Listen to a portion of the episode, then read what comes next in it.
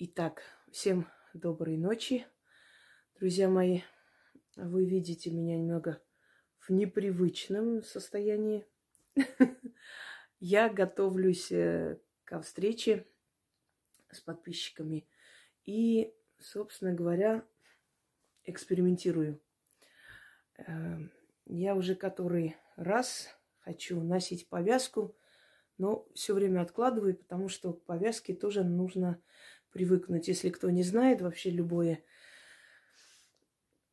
нововведение для тела – это определенный стресс.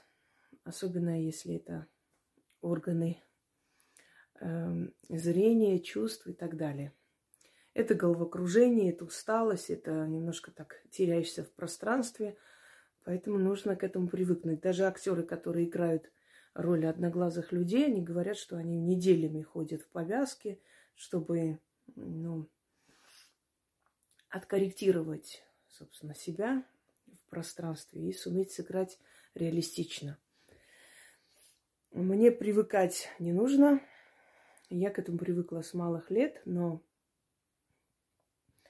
э, после операции, после того, как я лишилась одного глаза, конечно, очень много было всякой там всячины.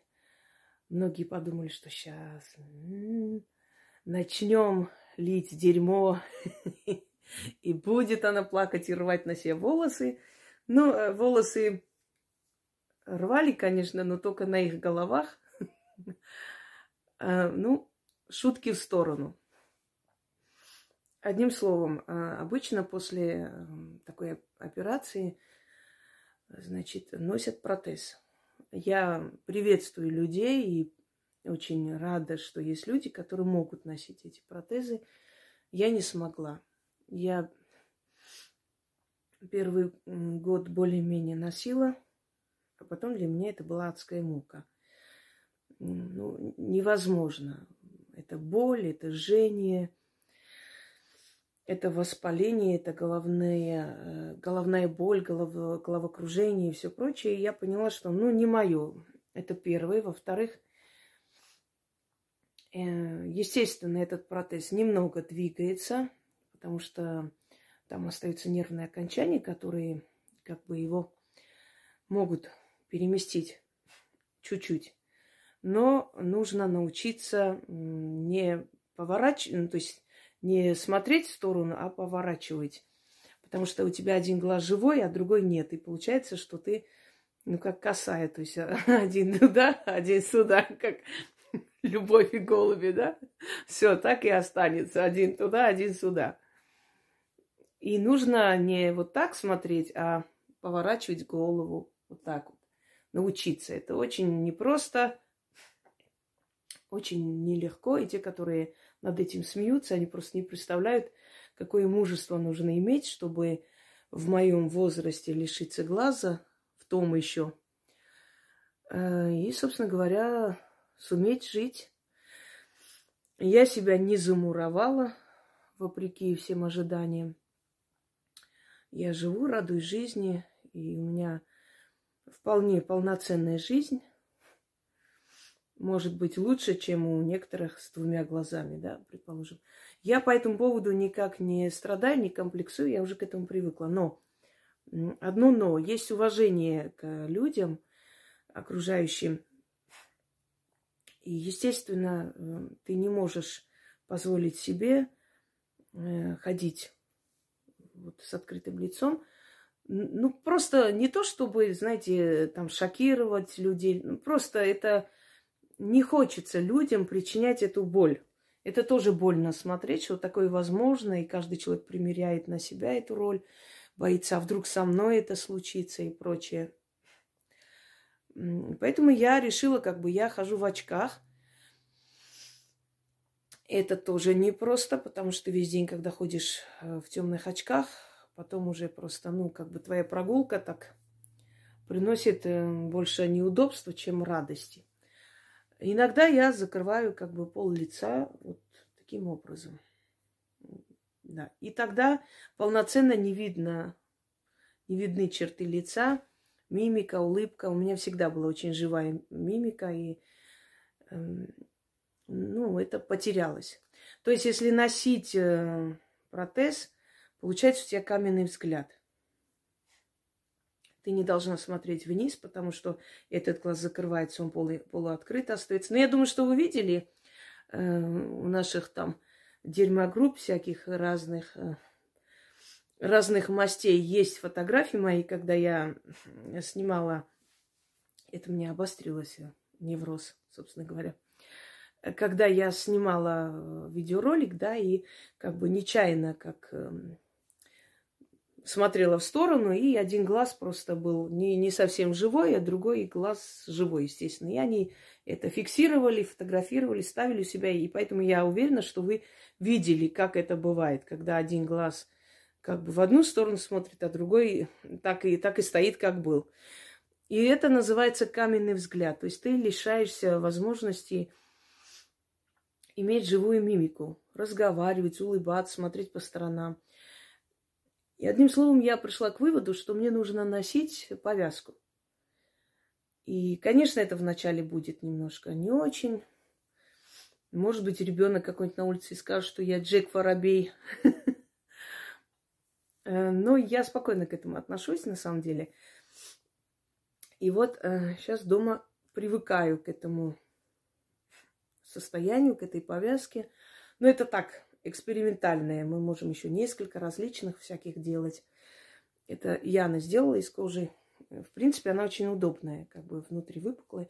Не знаю, может быть, у кого-то э, есть советы более так, как, как обычно носят, как, как делают эти повязки. Ну, в принципе, может быть, кто-то их делал и поделится, как можно, там, чтобы они были более удобные. Но в любом случае я буду носить. Я уже себе, как бы сказать, э, дала уже обещание, что все хорошо, все спокойно. Да и вообще, знаете, в те места, где я хожу, там рестораны, торговые центры, меня уже многие знают там. Знают и по моему каналу, много раз подходили, э, и то есть узнавали. И, собственно говоря, что тут скрывать? Ну, чтобы просто была эстетически красиво. И мне как-то посоветовали внизу ролика, но постарайтесь носить протез. Они очень красивые, сейчас делают как живые. Да, я знаю, у нас в роду не я одна одноглазая. Это уже, я уже вам говорила, что на, на моей памяти четвертая. И, собственно говоря, вот... Если уж самые ближайшие родственники, это моего деда брат Михаил. Но у него очень сильно видно, потому что тогда у врачей не было такой техники. И, собственно говоря, там не снимается этот глазной протез. Я не знаю, как они там сделали, зашивается, что ли. Одним словом, он так вот как был, так и есть. У него, естественно, такой каменный взгляд. Одна часть лица живая, другая нет. Ну и вот я. Хотелось бы, чтобы на мне это закончилось, но я боюсь, что не закончится. Это не просто так забирается. Я вам объясню.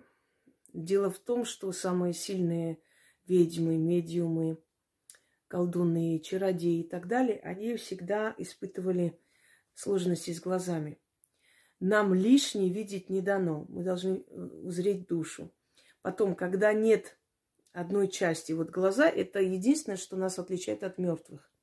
Мы видим зрением глаз, они видят зрением души. И когда половина тебя мертвая, да, несуществующая, то есть ты имеешь сильную связь с миром мертвых. И тогда, я вам скажу честно, после операции у меня ясновидение усилилось. Я не знаю даже во сколько крат, ну, как бы взять так.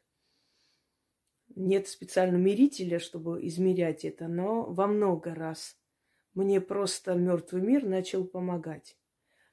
И одноглазых людей порчи не берут. Это для тех, кто хотел бы, ну...